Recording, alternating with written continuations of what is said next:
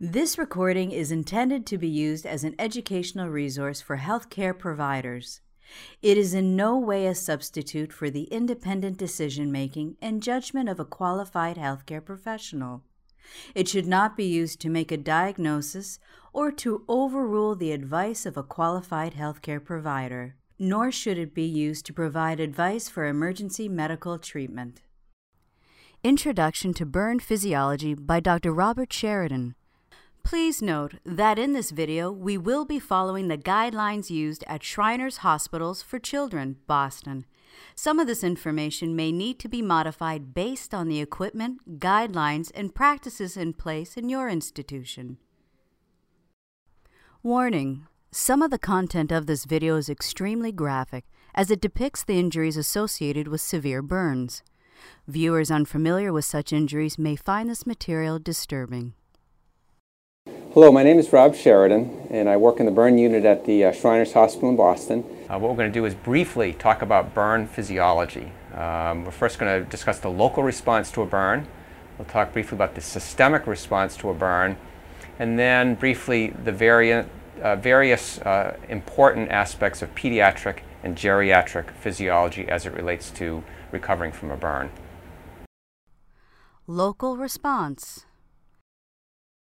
Uh, we'll talk briefly about the local response to burn injury. What happens, you know, there's the, the thermal uh, uh, energy causes direct coagulation of the tissue, uh, but then there's a peripheral area where there's damage that potentially is reversible. And a lot gets made of this zone of uh, stasis and hyperemia where there's potentially salvageable areas of injured but not necrotic skin. And there may be something to this.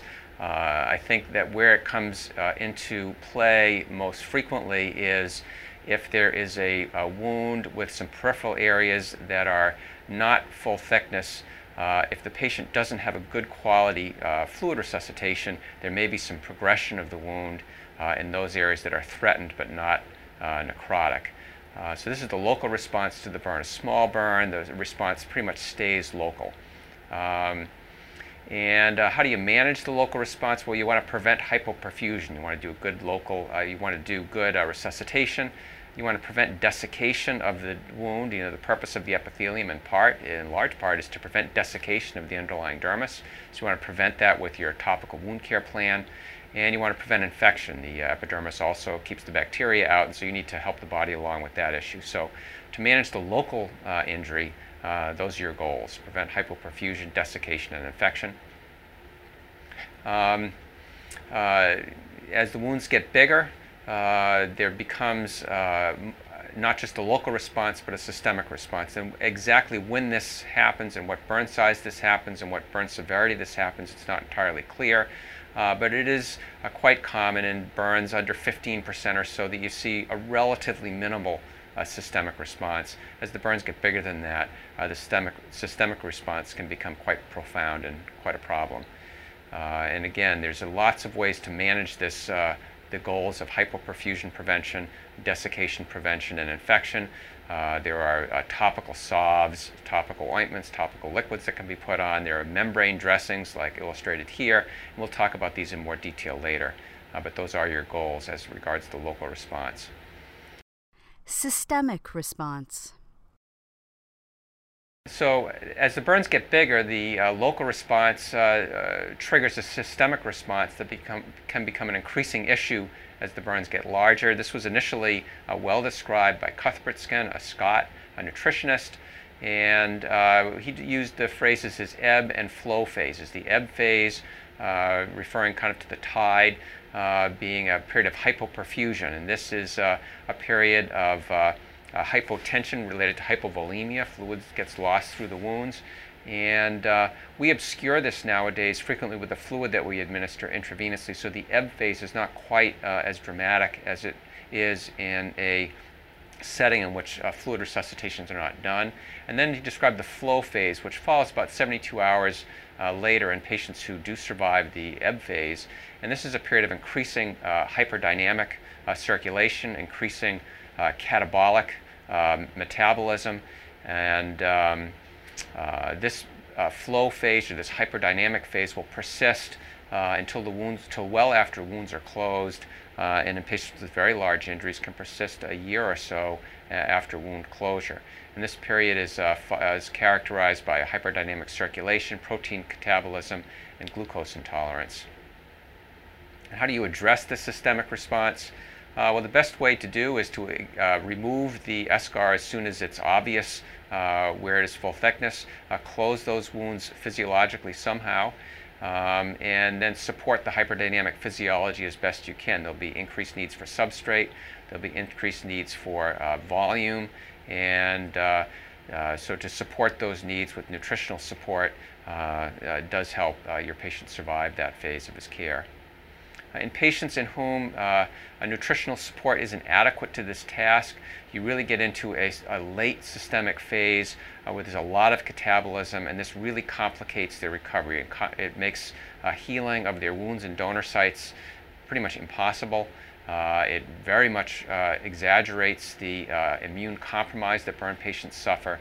And so a very early, very aggressive uh, attention to nutritional support of somebody with a medium to large wound is really critical uh, in the uh, avoiding this sort of late phase uh, catabolic um, uh, illness.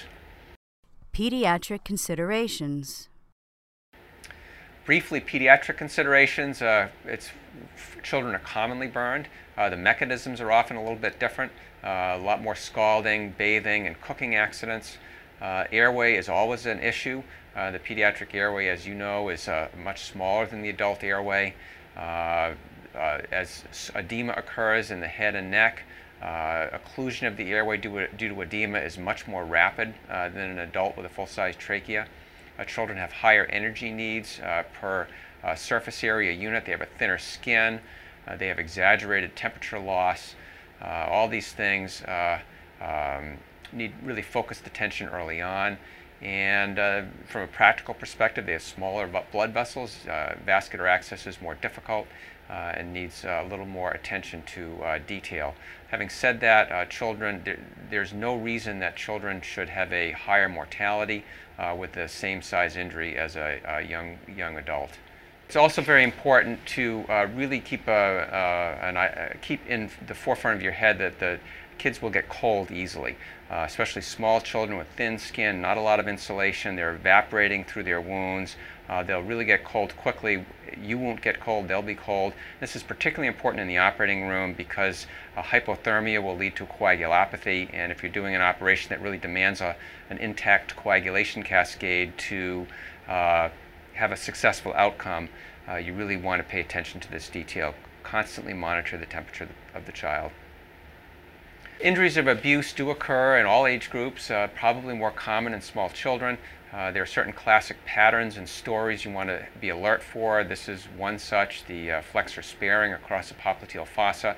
We'll talk a little bit more about this later, uh, but to have this in your mind as you go through the initial evaluation of the patients is important. And finally, uh, kids grow and uh, they outgrow their scars, they outgrow their grafts, and to keep them uh, functioning normally requires uh, periodic visits for reconstruction. Uh, these operations are very straightforward in most cases. They're very easy to do, they're very well tolerated, uh, but they're best done as soon as they manifest rather than waiting. Geriatric considerations. Geriatric considerations, uh, again, the mechanisms tend to be a little different. Uh, sometimes uh, when very old patients are burned, it's part of their uh, uh, global deterioration in their ability to interact with their environment. They frequently have comorbid issues. They frequently have a reduced reserve. Uh, there are sometimes advanced directives or healthcare processes that need to be brought into the overall planning, this ideally should be done extremely early uh, so inappropriate things aren't done and, and, inappropriate paths not taken. And finally, they have a very thin skin. Like little children, they have an atrophic skin. It doesn't heal well. It doesn't tolerate donor site harvest very well. And we'll talk later about some of the specific ways to address that uh, operatively to get a good outcome. Uh, finally, rehab can be more difficult for elderly patients. They uh, um, do best in their home environment. Uh, sometimes that's very difficult depending on the physical characteristics of the home environment and who's living there and who can help. And thinking about and planning a placement and the um, re- rehabilitative needs of elderly patients is really important if you're going to give them a quality outcome. Summary So, to summarize burn physiology, uh, really uh, there are local issues, there are systemic issues, uh, there are pediatric and geriatric uh, unique aspects, but really it's all about the wound. If you can address the wound efficiently, quickly, um, and with, with minimal morbidity related to the operative event, you can really truncate the physiologic aberrations here uh, very well. And so if you can address the wound efficiently, um, everything else will get better. That concludes our video on Introduction to Burn Physiology. This recording is a production of Open Pediatrics, a free and open access resource for pediatric clinicians worldwide.